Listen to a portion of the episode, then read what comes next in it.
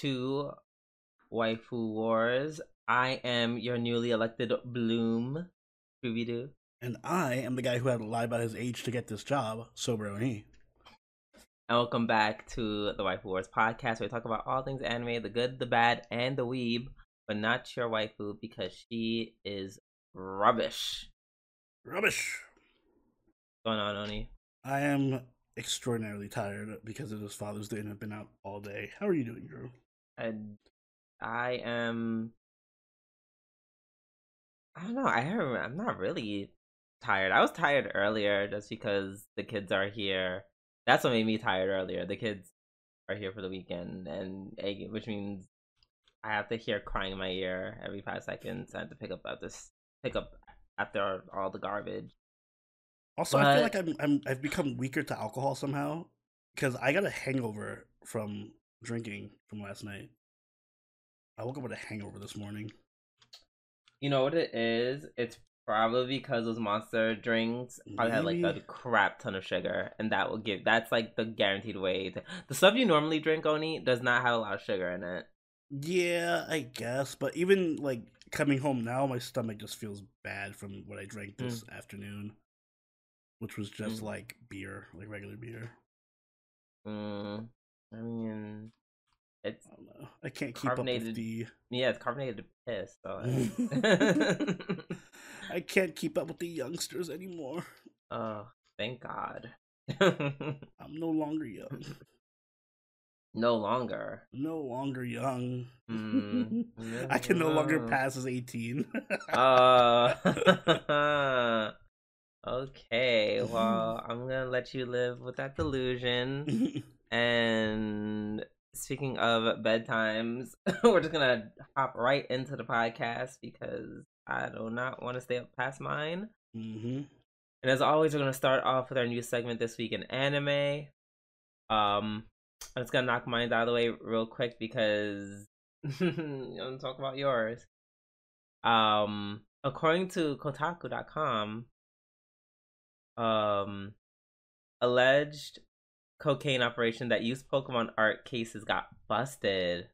So, listen, I mean that puts a whole new spin on gotta catch them all. I hope one of the cops said that as they were busting them. One can only hope. So in Massachusetts, two men were arrested on June 6th for allegedly smuggling 4 pounds of cocaine and a couple of adorable yellow Pokemon art cases that had Pikachu on the front, according to Kotaku. Not the use of my lovely Pikachu for drug smuggling. I know, that is insane. Dang. Was this condoned by Nintendo? I must know. Or are they going to sue these drug smugglers for inappropriate use of their copyright? Not that they're also going to get jail. First of all, they're going to jail. I don't think there's not much money. I didn't stop Nintendo from suing that one guy. Oh, this is what the arcade look. This is so cute. No, not that using this for coke. It's okay. Wait, hold on. Let me send you the link. Oh no! It's precisely because it's so cute that they use exactly. It. They said they'll never know. They'll never look in this fucking lunchbox art case. Yep, and that was not what happened. That's not how it ended up. I would imagine that drug sniffing dogs could just still smell it. That's like has to be how they got busted. They said again. I would imagine that like drug sniffing dogs could still smell the coke in the case. It's not like this isn't that ingenious of a plan, you know? Yeah, well apparently the whole thing went down when an undercover U.S. Postal Service inspector put together a sting operation. Damn, what a narc. I mean... Literally. Yeah. So that was. This is just such a cute, funny article. I just thought it was so wild. I was just like, wait, what? Like, no, this is not what Pokemon is supposed to be for. This is not what Pokemon is. Oh my god. About. Okay, random question. If you had to pick a Pokemon to help you smuggle drugs, which would it be and why? I mean, any Pokemon. I'm picking like Dragonite and just flying on it. I mean, there's obviously air traffic police in the Pokemon world. Can they stop my Dragonite Hyper Beam? I think not. Oh, girl. No. See, because you don't remember how typing works. So you're going to be like, I can fight. See, you're going to end up arrested just like these guys. It'd probably be Hypno, because Hypno can just hypnotize everybody. Hypno can't. I don't think he hypnotized multiple targets at once. Yeah. And also, it doesn't work on dark types, and they're definitely gonna have a Houndoom. I'm not hypnotizing the Pokemon. I'm hypnotizing the agents, the narcs. I mean, that's fair. I'm pretty sure the dog's gonna try and the Houndoom's still gonna try and get you. I don't think they're just gonna stand there being like, Houndoom's gonna get you. Houndoom's yeah, I don't think they're gonna stand there being you. Like, well, my trainer's just asleep. I guess we're just gonna, I don't know, take a piss on him. They will because they're Pokemon. They can't act on their own. Wildmon. They're not wild though. They're caught and trained. All right, I don't think that's likely. For me, I mean, I just like thought this question, so I didn't put too much thought into it. I would use a Muck. Why? Girl, look how stinky a Muck looks. Wow, that's racist. The Pokemon don't have race, but pretty sure they do. They don't. They originate from different regions, do they not? That's not how race works. Like that's not. There are black people in Europe. We can extrapolate it to race. We really can't. Like you could have argued species, and that would have made more sense. But I don't know why you landed on race. But yeah, like Muck smells, so they're gonna be like, oh, it's a Muck. I just have to make sure that the Muck doesn't like, you know, get what's what I'm looking for. Like I make sure like the packaging doesn't like get eroded inside Muck. Or else there'll just be a coked out Muck, and I don't want to know what that's like. I don't want to experience that Mon on drugs. But yeah, that was my fun little article. I thought I'd switch it up for you guys a bit. What you got for us, honey? Over here, so Oshinoko's opening theme, Idol, sung by YOASOBI, actually hit number 1 on the Billboard Global Excel US charts, which is the first ever Japanese song to do so, which is a tremendous accomplishment. Rankings are based on numbers from official music streaming and download services from territories excluding the United States. Idol received 45.7 million streams and 24,000 download sales outside the US in the period from May 26th to June 1st. It topped the charts on June 5th. YOASOBI commented on its staff Twitter account saying, "It's the first song originally performed in Japanese to top this chart. Thank you so much." And it did beat out a bunch of actual, like, you'd be surprised. That when I first heard about this, I was like, oh, I guess it beat out like what other random Korean Japanese songs. No, it beat out like Bad Bunny, Miley Cyrus, Taylor Swift. So it's a pretty big. The Weeknd and Ariana Grande, Selena Gomez. Yeah, it beat out a lot of big name artists. I'm like, all these people have music out right now. Huh. Okay. Yeah, that's okay. So pretty great accomplishment, and my hat's off to YOASOBI. Yes, I'm really proud of them and their success. Unpopular opinion, I don't care for the song. Wow, is this your Gurenge? I think so. Wow, because the song is great. I listened to it. You're just hating on the song. I realized, no, because I listened to the opening, and I was just like, I like the beginning with the I was like, okay, and then the rest of the song is just generic anime song. Wow. Like you literally could put the song in a lineup and I would be like, you could replace the song with another anime opening and in a few weeks and I would be like, oh no, I didn't notice. It's so This is coming from somebody who's defending Gurenge. It's so mid to me. Really? The chorus and the intro are what sells it. Those are the best parts. I don't remember the chorus. I'm looking for that part where you're just like, oh, I couldn't see why people like this part, but I can't think of it in my head because... I mean, I will agree that the middle is all generic anime cutiness, but like that's every fucking animes. Like, unless you really go out there like for Aimer or something. That's why I like Aimer so much. She usually does something really different. But yeah, it is generic in the middle, but so is Gurenge. Gurenge is generic for the whole thing. It's like it is, but I'll take generic.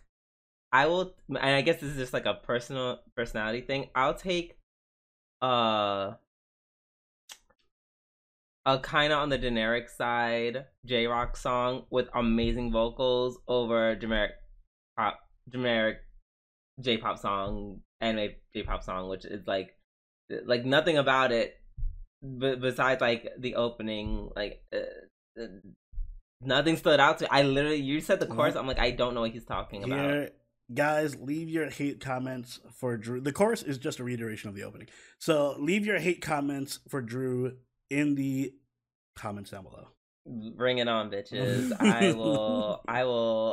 Glad we have equally them. Like horrible. I can't wait to troll you guys who has something really honest to say about my random opinion about the song. Like, I mean, listen. If you guys like it, I still don't love it. Drew says he hates Ai's music. Listen to this. That is not what I said. See, now you're doing a lot. See, you didn't... He said Bikomachi's all hype, no substance. Okay. No, I just said this song is just very... It just, like... It's whatever to me. Like, it is very whatever. And I listened to it today because I was like, I remembered these articles. I'm not even sure if this is the first time you said something about no, the song. I said something about it. It's like, not right. A couple of weeks ago, and I was like, today, I was like, let me listen to it because this song is like legit breaking a bunch of records, like sales records, streaming records. It is. It's literally just becoming Gurenge, but forgettable. Wow. It's funny because if you told me to recite Gurenge right now, I wouldn't be able to because it's so generic, I forgot it. I mean, I don't know Japanese, so I couldn't either. I can hum how it goes, but I never knew the lyrics to begin with. Really? I just like the, like I said, I just like I could sing vocals. You could sing the opening to Card Captor Sakura and you know it. So I don't know the full First of all, I committed myself to learning that. That's number one. Also, it's my favorite anime. And even now, I can't sing the whole thing off the top of my head. Yeah. Okay, no, I'm not about to sing the whole song right now. I'm not gonna sing the whole song right now. But yeah, I don't know. That's my hot take. I don't really. It's very okay. It's not a bad song. It's just, I guess Japan just, in my mind, I'm like, it has to be the lyrics. The lyrics have to be very tongue-in-cheek. Yes, yeah, so the lyrics have to be very tongue-in-cheek, and that's why.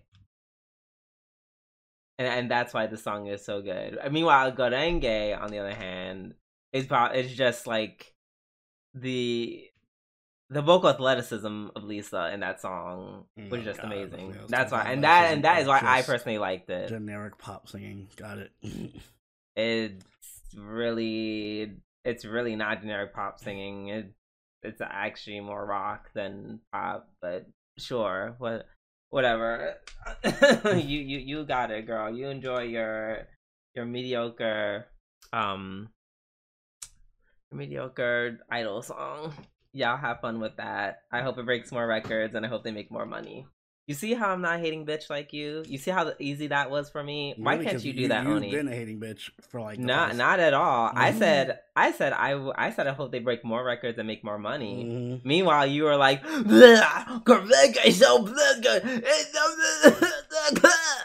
that was you for like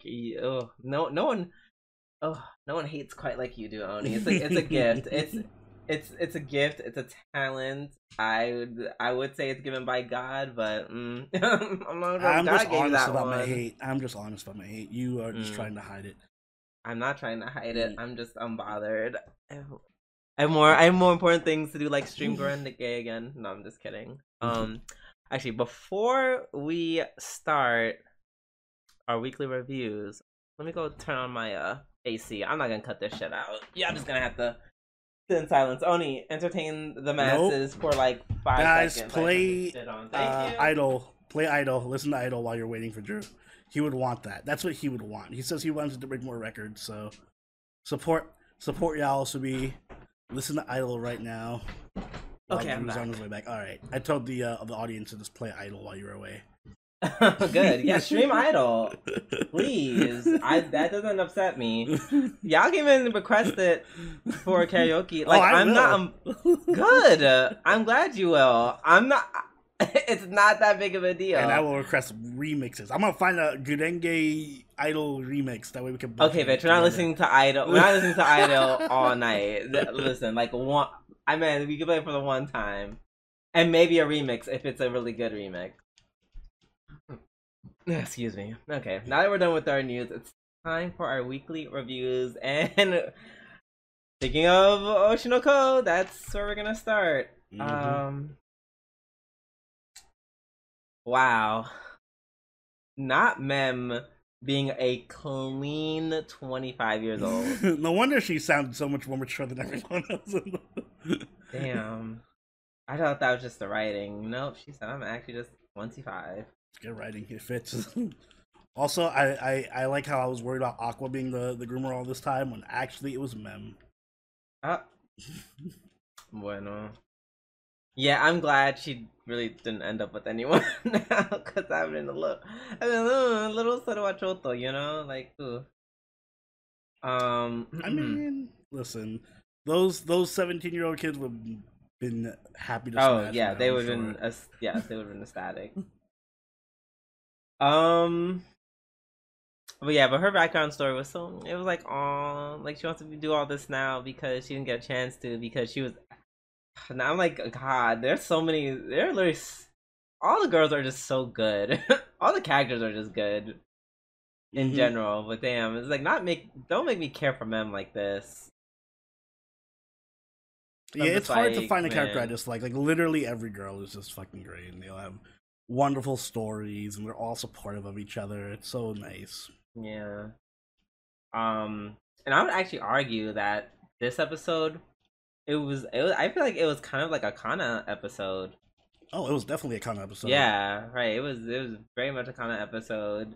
I like the flow of the episode because it didn't start with just like it being like, oh, it's Kana and Kana's problems. It had like she'd have like a line or two. And make a face because she's mad that homeboy kissed Sakane. But then it would pan to something else. Yeah. Like, it would go back to Mem. And then it would kind of pan to her again. Like, that. Like for example, that scene where, you know, Aqua's trying to be nice and give her water, and she's like, fuck off. And he's like, all right. I did like that. I like that she carried her grudge into the next episode. Right. And then he was like, okay, I understand you're like kind of mean or whatever, but at this point, like, you're gonna even hurt my feelings.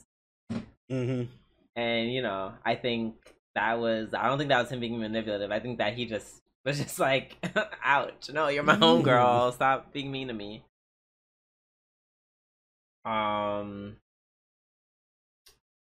And yeah, let's see.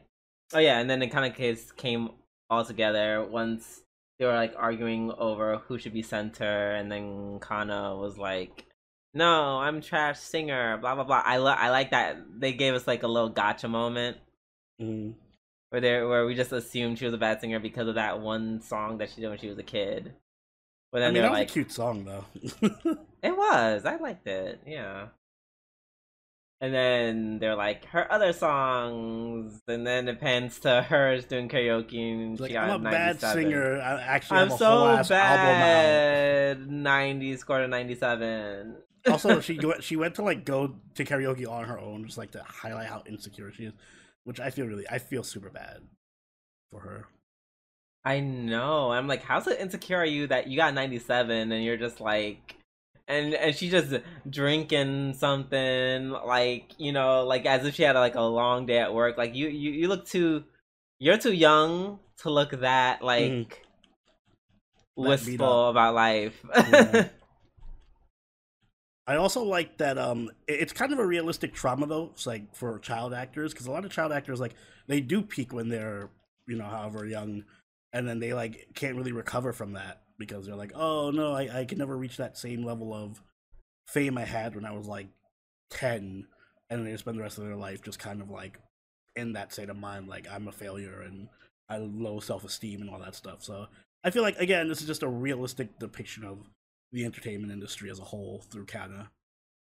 Agreed.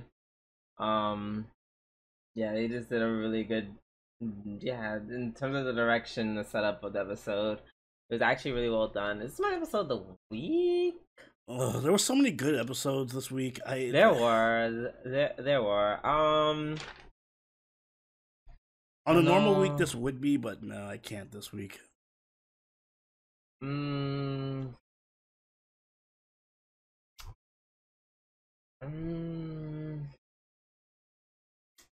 It was really close. I think it's really close. I feel like you're gonna be very surprised by episode of the week, potentially. We'll see.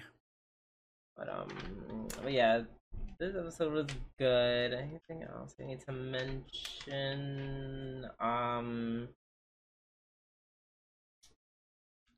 I like the little bit of character building they did for Shira Nui, the girl with the green hair. It was fun to see that she was actually like uncharacteristic. Well, what's the word I'm looking for? She's horny. She's horny. She's surprisingly horny. Like, yeah, she's just chill, horny girl. It's like, oh yeah, right. Of course I watched that dating show. There's super hot guys and super hot girls on there. I totally fuck all of them. Yeah, like I was like, whoa, kind of sound like me. Hold on. That's what I mean. Like all the girls are just so good in the show. Like I love them. Oh, one thing we probably should mention. Whatchamacallit? It's very weird. Oh, it was almost creepy how Akane and I belong to the same theater group. Oh right, ooh. That whole side story part. Yeah. Not that side story. You mean the main plot? Like, yeah, sure, main plot. The kind of main plot.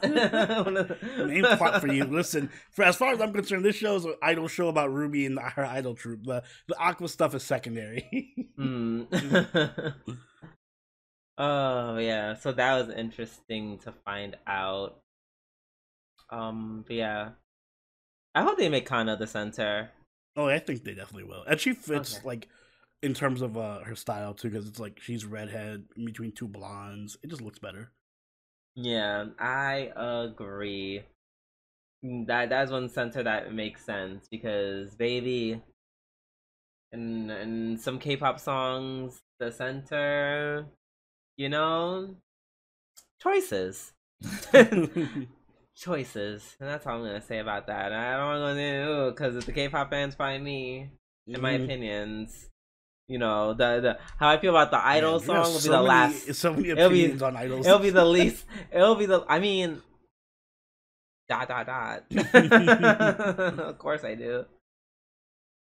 All right, let's move on to Demon Slayer episode 11, season 3, episode 11. The finale, the grand finale. Yes, I love this episode, but it is not my episode of the week. No, Honestly, the moment they retconned Nezuko, I immediately took me out of it. Oh, immediately took me out of it. I knew they were gonna be angry. I knew that she was dead because I'm like, yeah, they're not gonna kill Nezuko. Fucking over like these rando generic. I know. I literally was like, when they did that, I was like, so there. This is either going to be like become one of the most awesome shonen.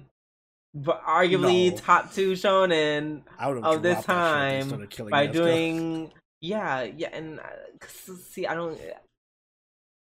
and see that reaction is what would make it so legendary. Like you would not make it into trash. Yes, hot trash. You're dumb boy who likes pretty girl. I get it. Listen, but... if you're gonna kill Nezuko, at least make her go out like a G, like doing something worth her time. Not like I saved these literal no-name nobodies from a headless demon. It's not so much just saving the nobodies, like them. It's like if they were to kill those 3, then this demon will get the power back.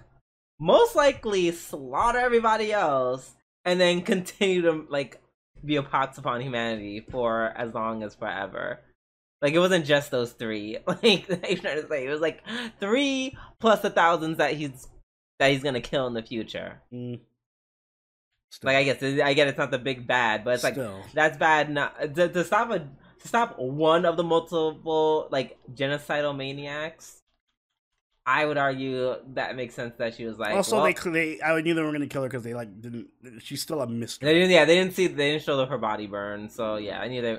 I didn't think they were gonna kill her either. But I was just like, yo, if they did, that would have been sick. That would have been like I said, it would have been amazing. And it would have literally just would have been Game of Thrones status at that point. And I'd be like, okay, cool. Like this is. This anime is that bitch, and it would have been great. But no, it decided to be just good. So yeah, that took me out of it. I was so over it. The way I barely wrote a sentence after she came back. I was like, Well, I like Nezuko, so I'm glad she survived. I like her too. Yeah, I like her. I was rooting for her death. That's all. No, it's just like. If you're not going to kill her, don't do all this. Don't do all of this. That's my... I don't mind her being alive. Just don't do all of this. Sounds like you mind her being alive. Just don't do all of this. Like, no. Because you could have replaced... You could have replaced Nezuko with another Hashira. No, you cannot. Who's going to replace Nezuko? Well, yeah, no, I know. Because the plot, it wouldn't make any sense. Because none of them are demons. But you know what I'm saying? In terms of, like... Okay, maybe not... Nezuko, like the boar dude, Inosuke. If Inosuke dies, he's replaceable. Zenitsu is also replaceable, but I don't think Nezuko is. They're not. First of all, at this point, they're not killing those 4. Maybe in the last. I can see it happening like in the last fight or whatever. Maybe the last fight, but the kill's such a monumental character. Like that's what shit makes that's because it show like no because now the immersion is broken. I think you got spoiled by the Rengoku death, and you're like, oh, Rengoku died, so now I expect everyone to die every. No, I don't need everyone to die, but don't do that. Just don't give me that scene where you're setting up that oh my god, she's about to die. Don't give me that. Just don't. Just don't. Just do something else altogether. Just do something. Like we don't have to have any retcons. I really don't like retcons. Like I'm at this life where retcons like. Just... I will say it was dumb that it's like the whole like oh actually she can survive the sun and you know whatever it doesn't really matter. Okay, and then we. I'll take that. It because I want. In a purely selfish reason. Is it good writing? No. Like, thank you. That is my problem. But a character I like is alive, so I'm fine with that. Right. Like, and I'm glad she's fine too, because she's gonna be really cute. I'm like, oh my god, that's a Nezuko-chan. Like, I get it. I'm also happy that she's alive. I'm upset because you guys didn't even like. I can't even. it was just a really, like, whatever retcon. Like, just, I don't know. You know what it was? It felt like a fake sort of emotional moment. You know, like, it didn't need... It was like, right. What's the word I'm looking for? It's like, I felt like the final episode was like, fuck, we need some emotional stakes, because I feel right. like... And so let's just artificially put Nezuko in danger and then save her right away. So that way we get that, like, the emotional payoff that wasn't like, really... Like, I don't know. Just, like, have someone we care about get eviscerated, and then they're left in a coma.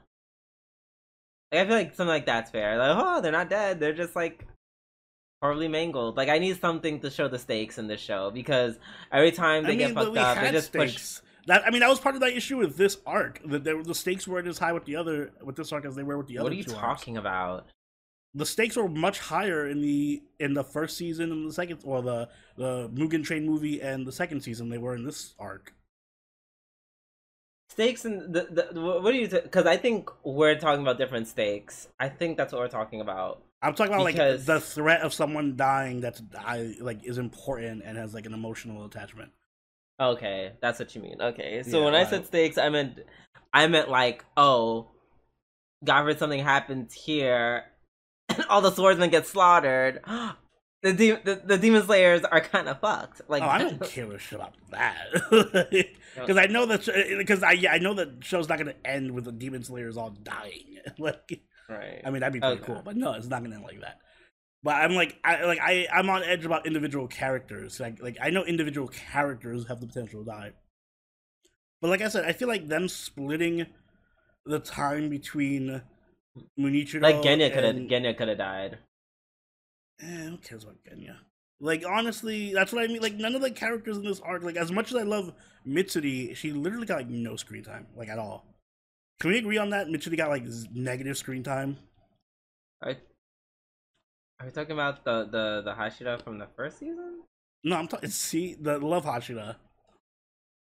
Oh, I literally just call her Love Hashira in my head. Exactly, because no one matters in this arc except Nezuko and Tanjiro. No, see, I was gonna say it'd be cool if she got really fucked up, but then you would've been like, no, my Mitsuri, the wife, like, I don't want to deal with your feelings about that. But they didn't even give her any screen time, so there was not, like, even if she did get killed, I'd just be like, oh wow, they just killed her. I'd be angry because they killed a pretty girl, but I wouldn't be as angry as if, like, I wouldn't hit me like Rengoku's death hit me, or like how I was worried about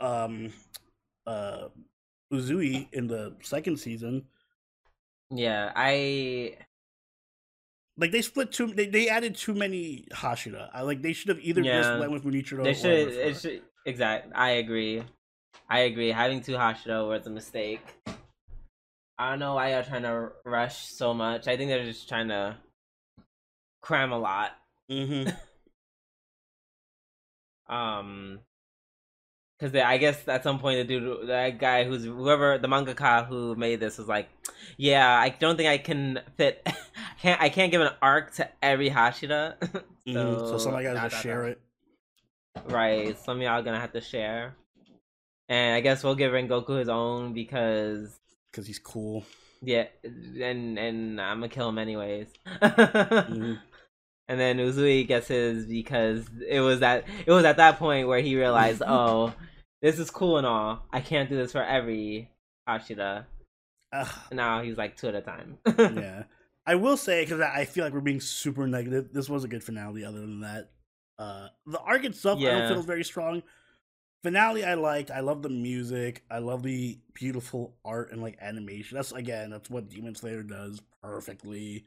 Beautiful animation, beautiful art style. Yeah, like the whole choreo and the animation of, like, them struggling, especially toward the beginning of the episode, was so good. It was so good, like, just like, oh god, we gotta cut the neck, oh god, he's choking me now, they're ripping the arms, light him on fire, oh god, get us on fire. Like, it was really well coordinated chaos. Mm-hmm. And then they just go flying off the roof, like, I mean not the roof, the cliff. I like that. Yeah, I was a fan. We also got some backstory for Muzan. Mm-hmm.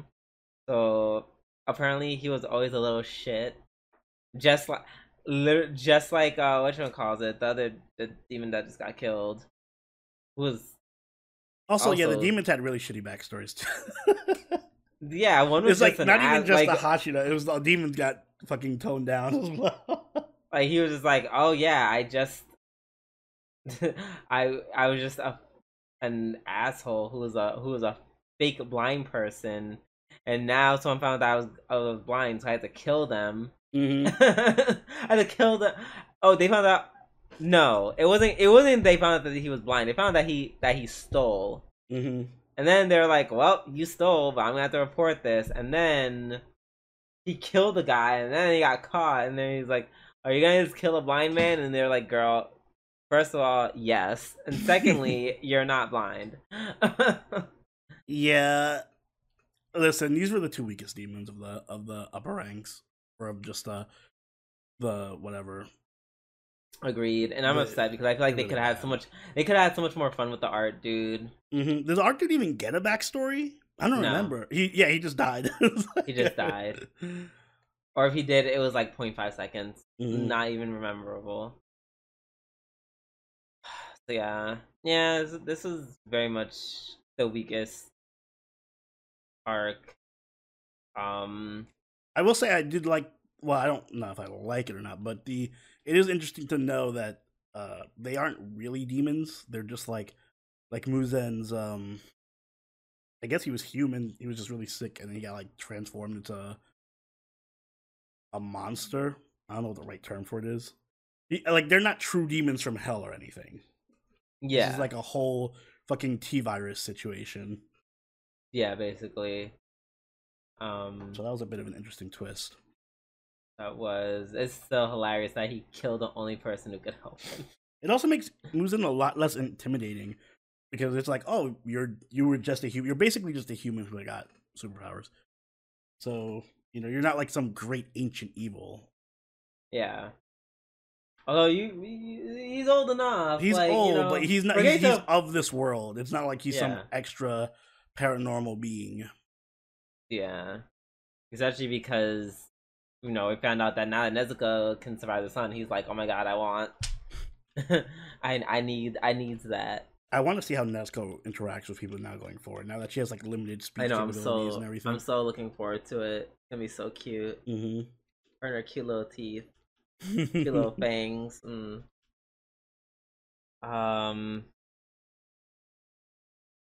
Although I loved how it was, like, just BS plot armor, or plot points where... They're like, huh, it seems like her blood components, they just shifting randomly. That's crazy. Mm-hmm. I'm just like, okay. Like that's what we're going with. Yes. Science bullshit. Got it. Okay, cool. But yeah, Nezuko being able to interact, I'm just like, that's the only thing that's just like, okay. I'm happy she's alive, so sure. All right, I guess we should probably. Yes, let's read it. Yeah, you can go first. Man, it's so hard to rate this arc because it's. Man, like if it was any other anime, I'd be like, "This is incredible." But I have like such a high standard for Demon Slayer now. And right. I honestly feel like, yes, this is the weakest arc of or weakest season in general for me. I think I'm gonna give it an 8. I'm gonna give it an 8. It's still really good. I don't think it's like, oh, Demon Slayer is ruined for me now or anything like that. I just think that they could have done some things a little bit better. I think that splitting the time between the Hashira was a mistake. I think, this was a season that really depended or like really fell back on its animation more so than the other seasons did to carry it. And not so much the storytelling or the characters. So it was enjoyable, just not as enjoyable as the rest. Yeah, agreed. I'm going to give it 7.5. I would have given it an 8, but no, the retcon, no. Like the writing in this season was just, it was already bordering on like very mid, and then that retcon towards the end just like, yeah, it was enough that it upset me enough that I took a whole 0.5 off of it, because it's like the writing wasn't strong. Like if that happened in season 2, it was probably be a little more forgivable. But for that to happen at this juncture, at this season, after this very like, yeah, that's why I'm giving 7.5. I loved Mitsuri, which is another reason why I gave it this score, because yeah, Mitsuri's great. I didn't get enough of her. She's like my favorite. Yeah, she's my favorite. And you guys didn't give her any time. At least she's alive, so hopefully we get to see her in a future arc. Yeah, me too. Tokiko, like, I mean, I'm glad there was some point to him. You know, likable characters. Just I just felt like they didn't split it up, like you said. Yeah, basically what you said. They didn't split it up well enough. Like the pacing for this was very, you know, they made some choices, and I just think in this anime season it was a bit of a swing and a miss for me. Yeah, I agree. For Demon Slayer, like I said, this is any other anime. We hold it to a higher standard. Yeah, which that's a good thing. Yeah, exactly. All right, let's move on to Mobile Suit Gundam, Witch from Mercury, Season 2, Episode 10. Yes. So I feel like this is just a very build-up-y episode, like, you know. Yeah, I do like that Suletta and Mio got their reunion. Yeah, so that was nice. With her really fucked up looking hair. Yo, I was like, oof, what a mess, girl. But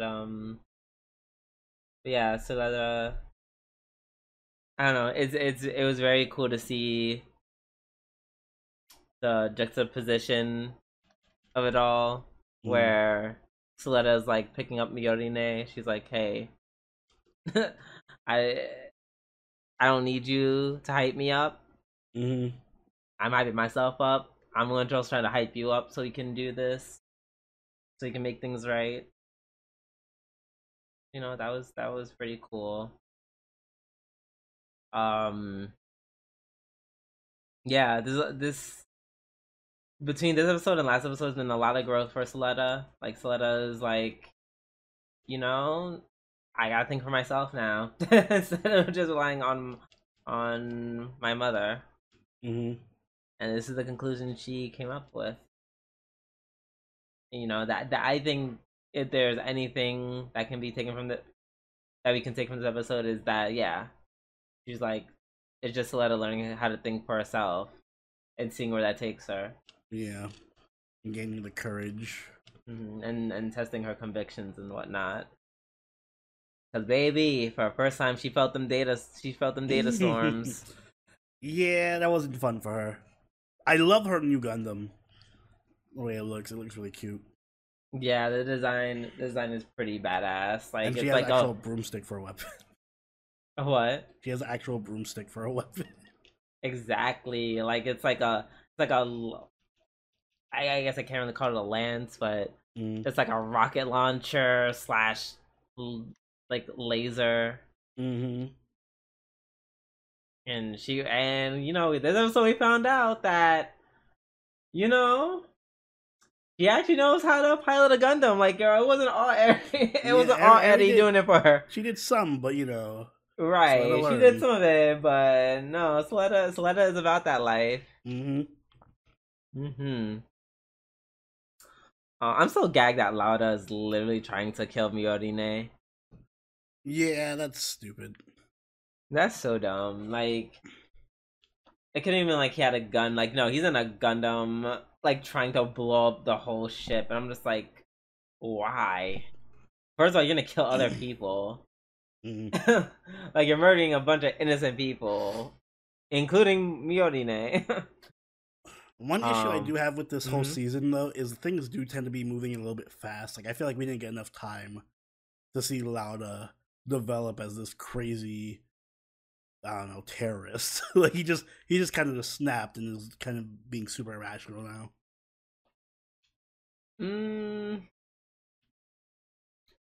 They could have built it up a bit more. That's true, because out of nowhere he was just like, I'm blaming Miorine, and we're not gonna, and I'm not gonna tell you why. I'm just gonna look at her and be like, that bitch, and then the next episode I'm trying to kill her. Exactly. So yeah, they could have at least broke down, or at least shown like the collapse of his mental state, which was centered around Miorine before he just pulled up with the Gundam. And I'm like, yo, if they make Jeter kill another, like, his last family member, I'm really gonna be like, yo, fuck you, Gundam. I'm like, fuck this show. He just kills all his family members.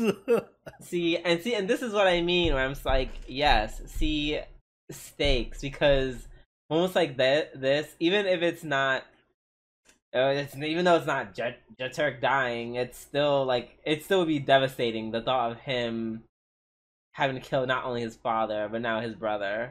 I think that it's going to be opposite. I think Lauda's going to kill him. And he's going to be like, oh, what have I done? Oh my God. I hope not. I hope not. I like the Turk. But, you know, to be fair, he did have this whole rebrand where he's like all new. So that, you know, it's giving this kind of death flag. The death flag. Let's see. Yeah, the Space Assembly League got their shit raw. Part 2. Yeah, they can't really hold up against Quiet Zero. Yeah. So yeah. That's all I have to say about Witch of Mercury. Yes. I did see some speculation online as to whether the hand holding when Suletta walked in and held Miorine's hand was a metaphor for sex, but you know, oh my God, y'all need to. Y'all just need to get laid. Suletta definitely pegged the shit out of the door. I'm not saying it's not gonna happen. I'm just saying. Y'all are so horny. You took them holding hands as them having sex. Like, that's wild. It's a metaphor. It's like when she bit into the tomato. It's like, oh my God, it's a metaphor. Y'all are really. What do you think this is? Some 90s R&B music video? Hello. Y'all need Jesus. Anyway, let's move on before I hear any other gross. Now you're trying to pin on these two innocent girls. These two innocent girls in love. And just, if you want to be about that, if you want to be about that life, just watch Citrus again. Literally. I will. Good. They be finger popping each other's pussies underneath the covers all night. All right. Up next we have. Konosuba Bakuen, episode 11. Yes, Konosuba. So Yunyun and Megumin, they team up at the end of the episode, which shenanigans happen as a result. Very funny. After Megumin blows up a horde of killer rabbits, they are awakened by the demon host. Hosto. Yes. And he's the familiar to Megumin's little sister, right? Yes. Is that what? Okay. And then he's like, hey. Let's team up. Or he's like, hey, have you seen my friend? I'm looking for something. And then, of course, they just run. They run and they report him to the guild. Yes, they are now on a hunt for this demon. Mm-hmm. And let's. And then they what was I gonna say? Oh yeah, they go look for Aqua because they're like, oh yeah, there's this archpriest.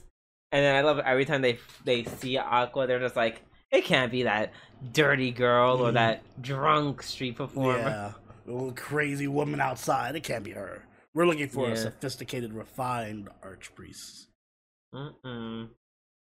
If only they knew. Speaking of said priest, Cecily comes into town because the archbishop heard Aqua's voice asking for money. And she's like, yeah, so I just came here to investigate that. Which led to some good old Konosuba craziness. Where as she's talking to her, she like sneaks into Megamine's bed, and Megamine's like, "Hey, can you get out of my bed?" And then she goes one step further and starts sniffing her sheets. Oh my god, it was so creepy in such a very fun way. Like you literally see her face in the sheet. Struggling, like superimposed. Yeah, superimposed in the sheets, sniffing it. A total creep. Oh my god, it was so great. And then as she's like, where could the goddess be? And then she just starts antagonizing the Axis Church or kicking it on it. Mm-hmm. The Axis is like, oh my god, go away. And then she just throws a rock through the window and smashes it. Like such a gangster, like she is so she is so unhinged. Oh yeah, I love her. She's like she's my so favorite great. New character by far in this season, in this series. Oh, absolutely. Like she's like my top 5, probably top 3. I hope she's in season 3. I really need to see her interact with Aqua. Oh yeah, especially once she finds out that's her. Oh yeah, that'll be a great interaction. Like, they're either both gonna be terrible together, or they're gonna hate each other because she's like, no way you can be Aqua. Blah, blah. But she's like, what would you do if you were Aqua? Oh, I'd probably, like, get drunk, throw rocks at the church. Like, she was literally outlining things Aqua would totally do. Exactly. I'm just like, wow, well, there you go.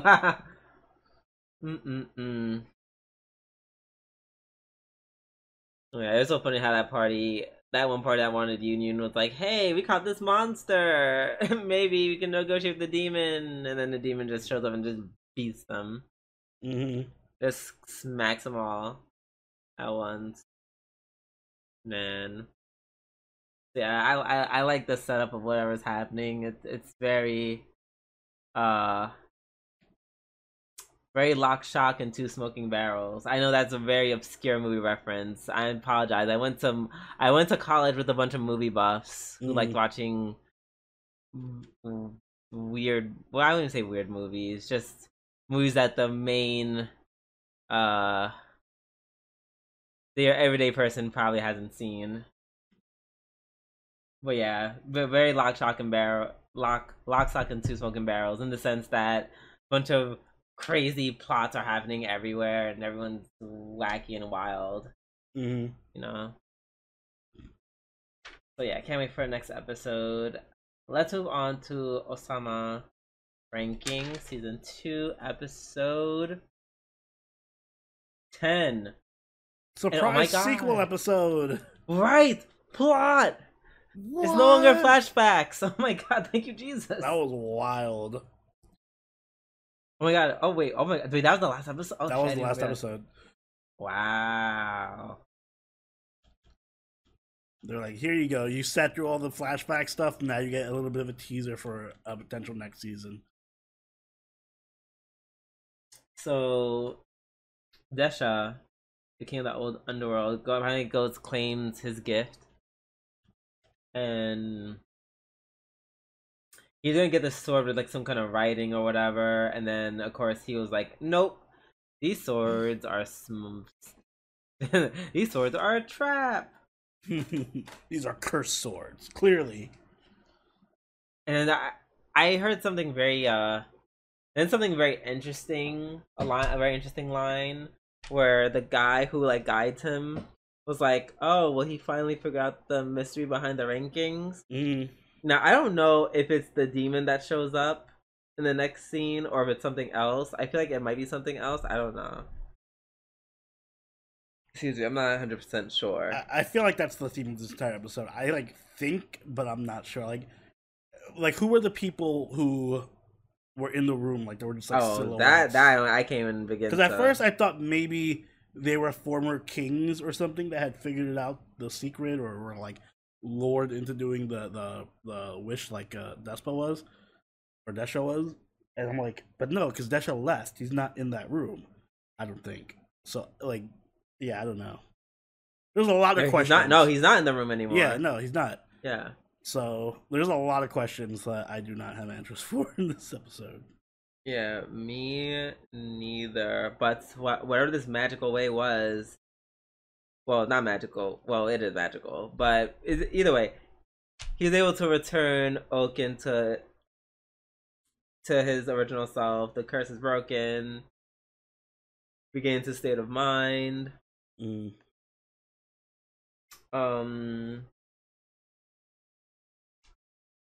yeah, so he's like, oh my god, I'm back to normal, yay.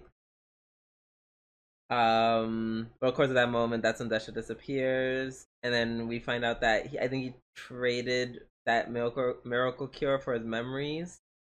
Yeah. So that was actually interesting, and we don't even know how that happened. We don't even know how. I mean, it's probably gonna be. They're probably gonna talk about it next season. Yeah, they basically set a lot of seeds for next season because now we got this whole Desha thing. He lost his memories. We have Ouken and the whole underground kingdom without a king right now. Right. Yo. Oh my god. Ouken. Pissing himself, fighting that one king ? I'm assuming that is a king because he had a crown on. He was a god, I think, or like a king and a god. I don't know how that works. I forgot the lore behind the gods. Me too. I thought they were just saying a god as in like, oh, he's just a very strong person. No, I think he's a god because he did that whole weird mouth thing that the other gods did, where like he's a monster underneath his face. Yeah, I totally forgot about the gods. Yeah, but him pissing himself, that was wild. All part of the plan. Yeah, well, sure was. And then also, shout out to the immediate fan service after. Yo, I forgot. I was like, yo, okay, I forgot. Ouken is really cute. I was like, he is easily the cutest of the three brothers, which made it so sad that he was the one who had to wear a mask for all season one. And I was like, oh, hey, Ouken. Oh, you're not crazy. You're not trying to devour and consume flesh and blood. Call me. Yeah. You can devour my flesh. Exactly. I mean, okay, but if you want to do that piss and stuff, that's gonna be a separate conversation. Okay, we have to work our way up to that. Birthdays. He really had a piss too, because he was pissing like a waterfall. Yo, it was so much too. It was just like a little drip. It was like sploosh. I was like, is it because falls over here? Maybe because you haven't peed for like the last however long you were possessed. He was drinking the water the whole time he was underwater. Maybe when he was cursed, he just wasn't allowed to pee. Maybe he just stopped. It was part of his curse. He couldn't pee. Exactly, and then he woke up and he said, "Oh my god, my bladder is about to." He didn't realize it because he was all like, "Oh my god, I have to save my brother." And then when he called that guy, he was like, "Oh my god, my bladder is about to spilleth over. Let me just take a hot piss." And that's wild. That's wild to me. Yeah, but he's back, and it seems that whatchamacallit, because in the beginning of the episode, he's already been found by Bochi and Kage. Mm-hmm. So I guess I don't know where they're gonna go from there, but it worked. Yeah, and it like I said, it leads perfectly into season 2. I don't think they've announced it yet, but hopefully we get one. Yeah. Or I guess would it be season 3? I don't know. I don't know. Okay. I feel like this was a season 1.5. Right. Which let's rank it so we can break it down. Let's rank it. But you go first. Yeah, it's me. I'm gonna give it a 7. I'm giving it a 7 because even though I did enjoy this, it just felt like this should have just been OVAs. Should have been OVAs 100%. And not a season, and not a whole season, its own season. This could have just been OVAs, which, you know, because I feel like a lot of this stuff. No. I'll give only half of this stuff is like really relevant knowledge that you should know. Like half of this is relevant knowledge. The other that this happens, like, oh, that's cute that this happened. And the other half was like, oh, this can come up at a further time in the series. Like, for example, why Daida can heal all of a sudden. Mm-hmm. Like, you know, that would have been confusing if I didn't watch this. Obviously Ouken being restored. That would have been confusing.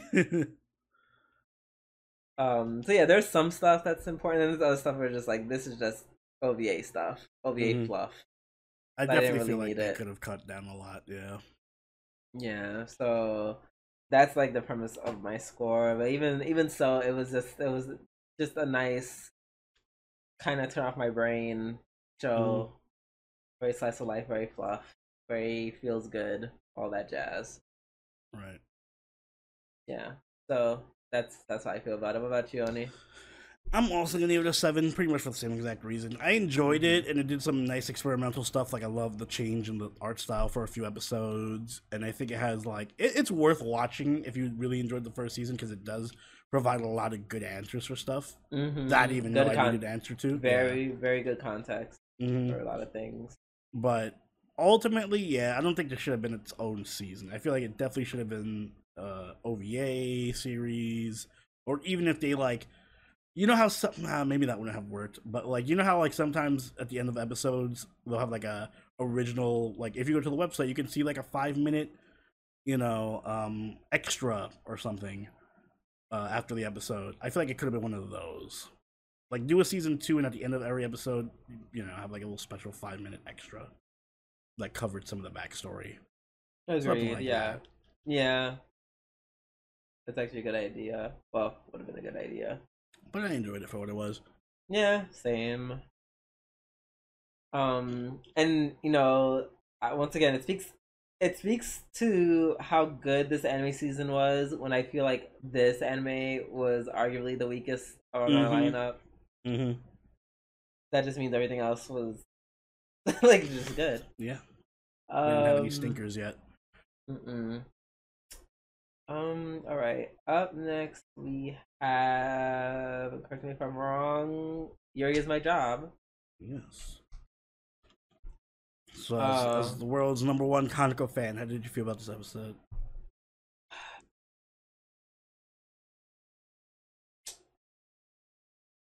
Man,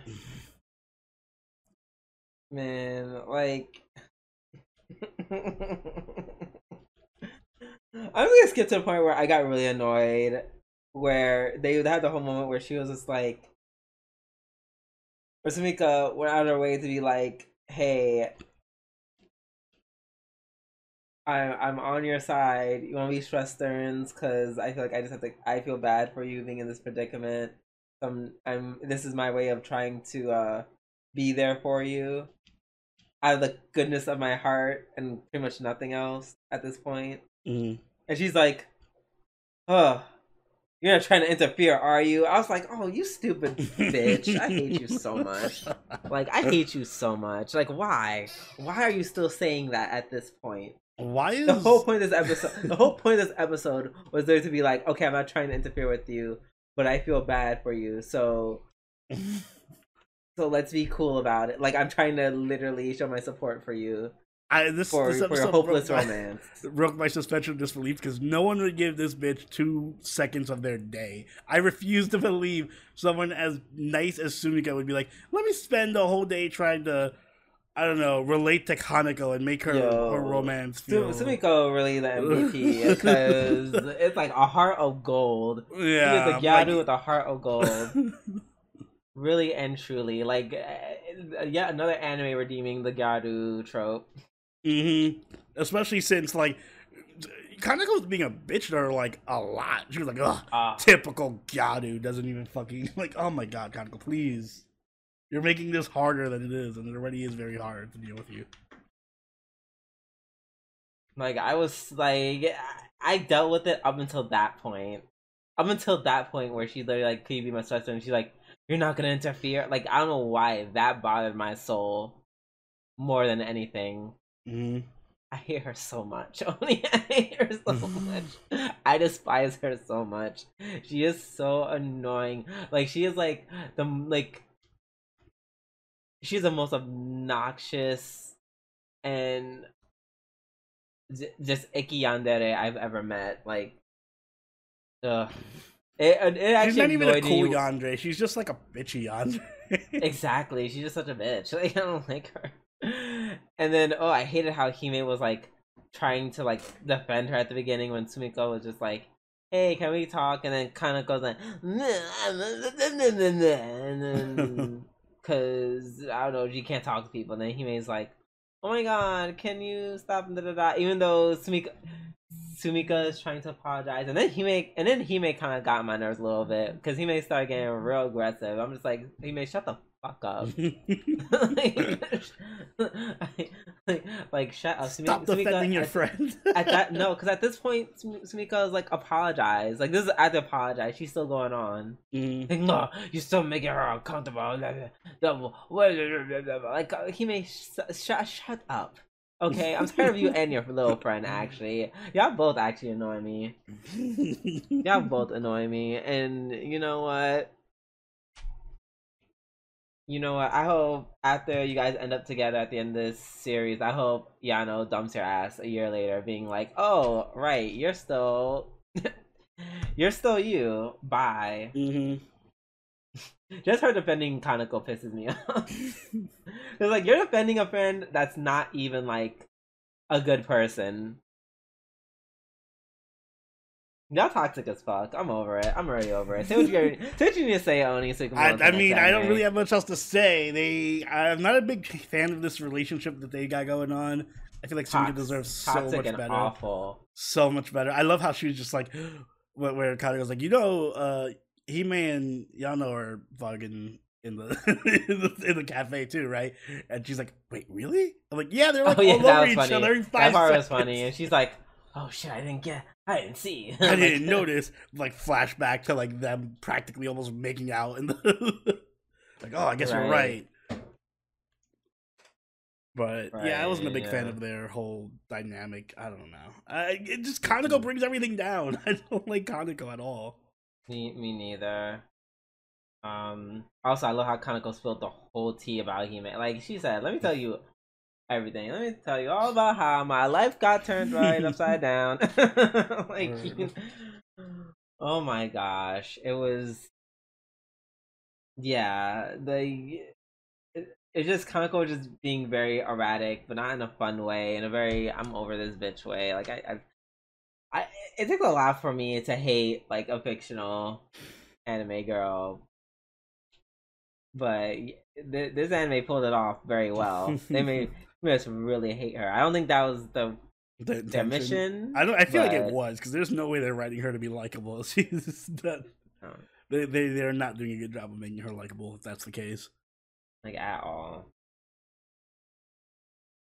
Yeah, that's all I gotta say about that. Because like, if we keep talking about it, I'm just gonna. It's literally just gonna be finding new ways to call Conoco a bitch. Exactly, it'll be the Conoco podcast. Exactly, we don't want that. Oh, amen. Let's move on to Yusha Gashinda, episode 11. Yes. Oh my God! It's her brother Frederick. Mm-hmm.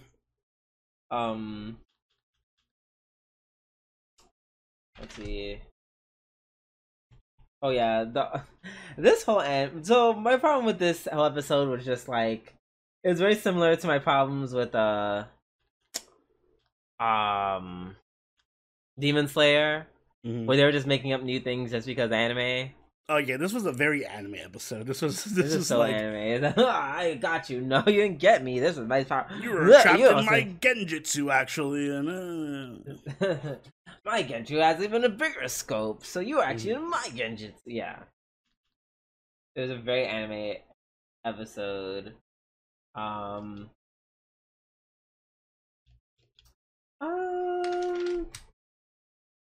I mean, the irony of that it's two zombies battling each other was not lost on me. Excuse me, that was pretty funny. The girls being distracting the devil, like taking off their clothes, that was cute. I mean,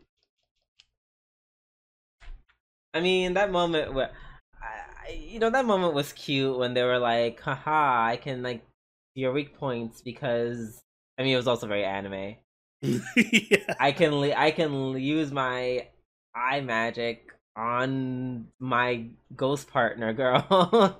So I can fight blind. I was like, that was fine, sure. I think... Because at least I required, like, some thinking on their parts. A little bit of thought. Other than that, it was like, eh. You know, like it was fine. I get it. We're ending the series now, so we have to get a little bit serious and do all the fighting. I get it. Oh, it was funny how they were like, oh my God, maybe our father can help us, and I think the father was like. Chasing along with the devils. With them. Yeah, like, tits. That was really hilarious. That was funny. Yeah. Other than that, it was fine. It was just a nice episode. Yeah, good, it was okay. Fights. Nothing really worth mentioning outside what I said. I wonder what's gonna happen with Toka, because he be ODing on the Soma drop. So oh my God! If they killed Toka, but they're not gonna kill Toka. But if they kill Toka, that would gag me. That'd be wild. That would gag me. And then Kyle comes in last minute. I'm actually interested in seeing the fight between the bad guy and Kyle because it's like, ooh, Kyle with his strong powers and stuff. How's that gonna end up? You know, I'm interested in seeing that. I bet Kyle ends up naked again. I hope so. And last but not least, we have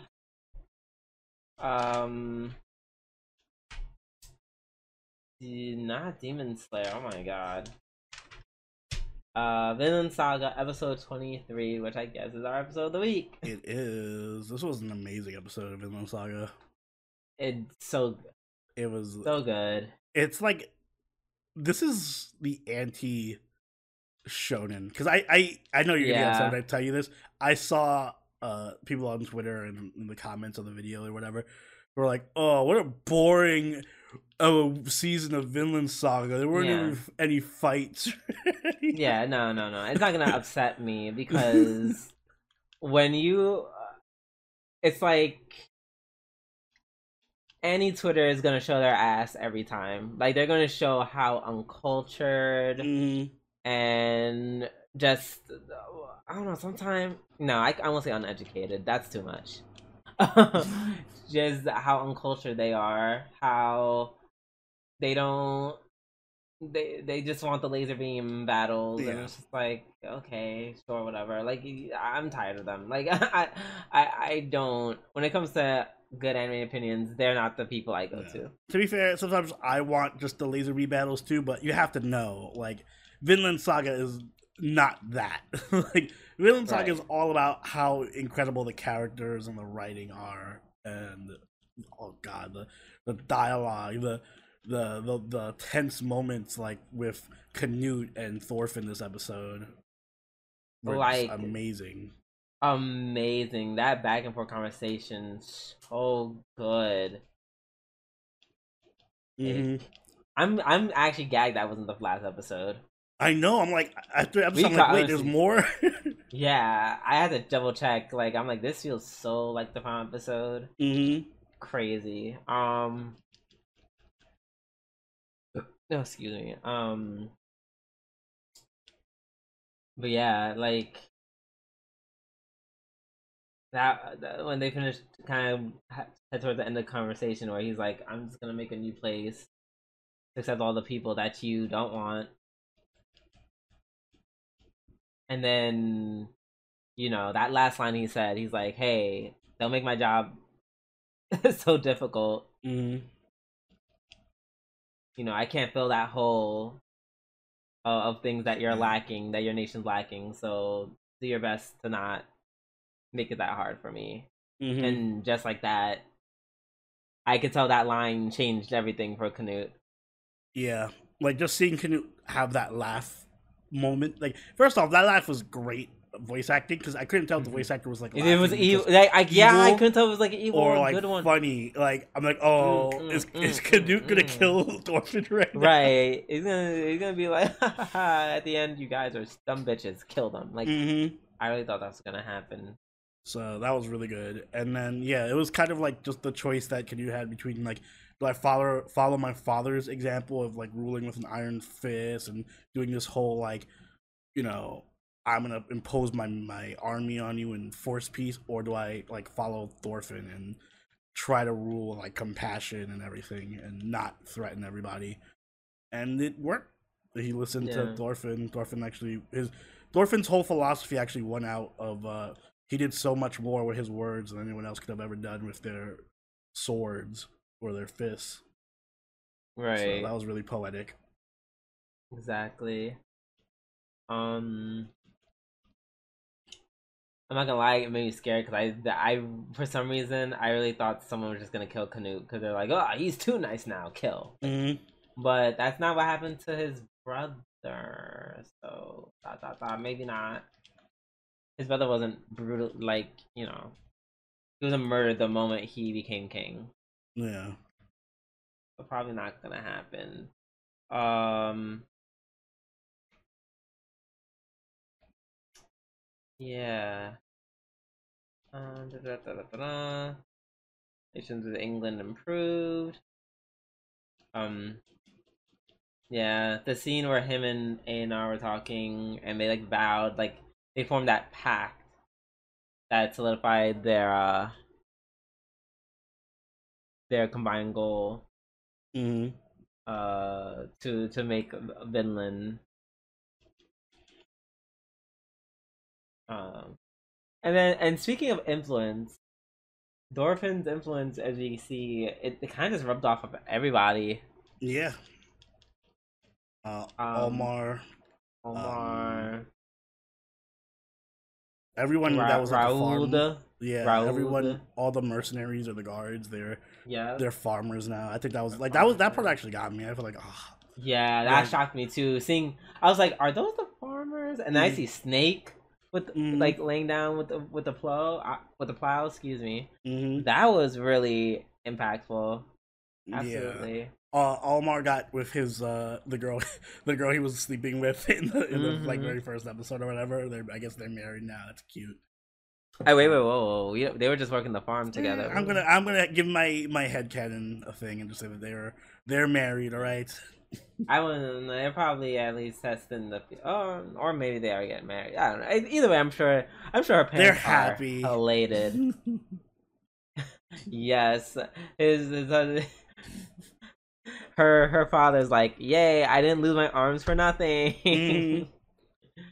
Everyone kind of got what they deserve, I think, because you got all the people who accepted Thorfinn, you know, who's, like, learned from him and, you know, wanted to become farmers and everything. They're all happy and healthy. Kettle is a miserable piece of shit that's just sitting by himself crying while his decrepit wife is there behind him. Hey, don't do... Hey, she was a bitch too. I don't like her, all right? Yeah, no, I mean, okay, she was only a bitch because... of him. She was a bitch because she hated Arnheid. Because of him. No, I'm not doing this where we're like, oh, she was just such a mean person to this girl. I don't know why. It's not as if this man... Okay, that might be the reason, but, like, she's still, like, abused Aimer. She, like, slapped her. She is partially to blame for, you know... Girl, let me tell you something. If my man... Kettle brought a... Shot her. If my man bought a sleigh... Oh, whoa. Yeah, I can't remember, I'm about to say this. We'll say hired a servant, right? Mm-hmm. It doesn't have to be a slave. Hired a servant. And they were just a sex servant, but then in addition to that, he decided to be like, oh, okay, but I'm gonna basically do all the things that I should do with my wife with the servant. Girl, I'll hate her just as much. Yeah, well, you don't have to abuse her, so that's where it crosses the line for me. I mean,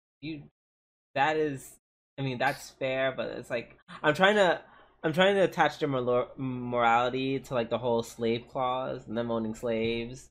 Because if that's the case, then we can just, like, say everyone's wrong because they own slaves. Like, fuck them all. So I'm just saying in this case, I'm not shedding any tears over her. So she's in a bad position. He's in a bad position. Thorgil. I think she's in a good position because she's like, yes, I got my husband back. Oh, I got my husband in this farm that we like. Oh, she's miserable. She'll take any form of him she can get. She who else was it? I just feel bad that Arnheid had to be in the middle of that. Yeah, that's what made me upset. It does suck for her. Yeah. And Thorgil's just wandering around aimlessly looking for fights, I guess. He's a fucking Ronin. Yeah. Hope he finds Thorkel. Mm-hmm. And they can Thor it out. Yeah. May the best Thor win. Good episode. Great episode. Yeah. Oh, shit. Let's rate it. I forgot we have one more. One left. One more. So, yeah, I guess that being said, it's the end of our weekly reviews and it's the end of our podcast. So, Oni, take us away. Guys, if you enjoyed this week's episode of the Waifu Wars podcast, make sure you hit the like button and subscribe so you catch every episode as they come out every week. If you haven't already, do follow us over on Twitter, follow us on Twitch, and join the party over on Discord. All linked in the description down below. Also, if you're a channel member or patron, be on the lookout for a poll for our next season of anime coming up sometime within the next couple of weeks. We will be putting out a preview guide as we always do. So if you're a member or a patron, you can vote for which show we cover next season. Also, you can join us for our live watches next season, which will probably be Mushoku Tensei and something else. We'll see. So if that sounds interesting to you, you know what to do. And Drew, anything you'd like to add? I'm reminding y'all to clean the dirt out of your fingernails. Yes, you. I'm talking to you specifically. It's time. Clean them fingernails out. Yes, clean them nails. And on that note, until next time, this has been Soberani and... Scooby-Doo. We'll catch you later. Bye.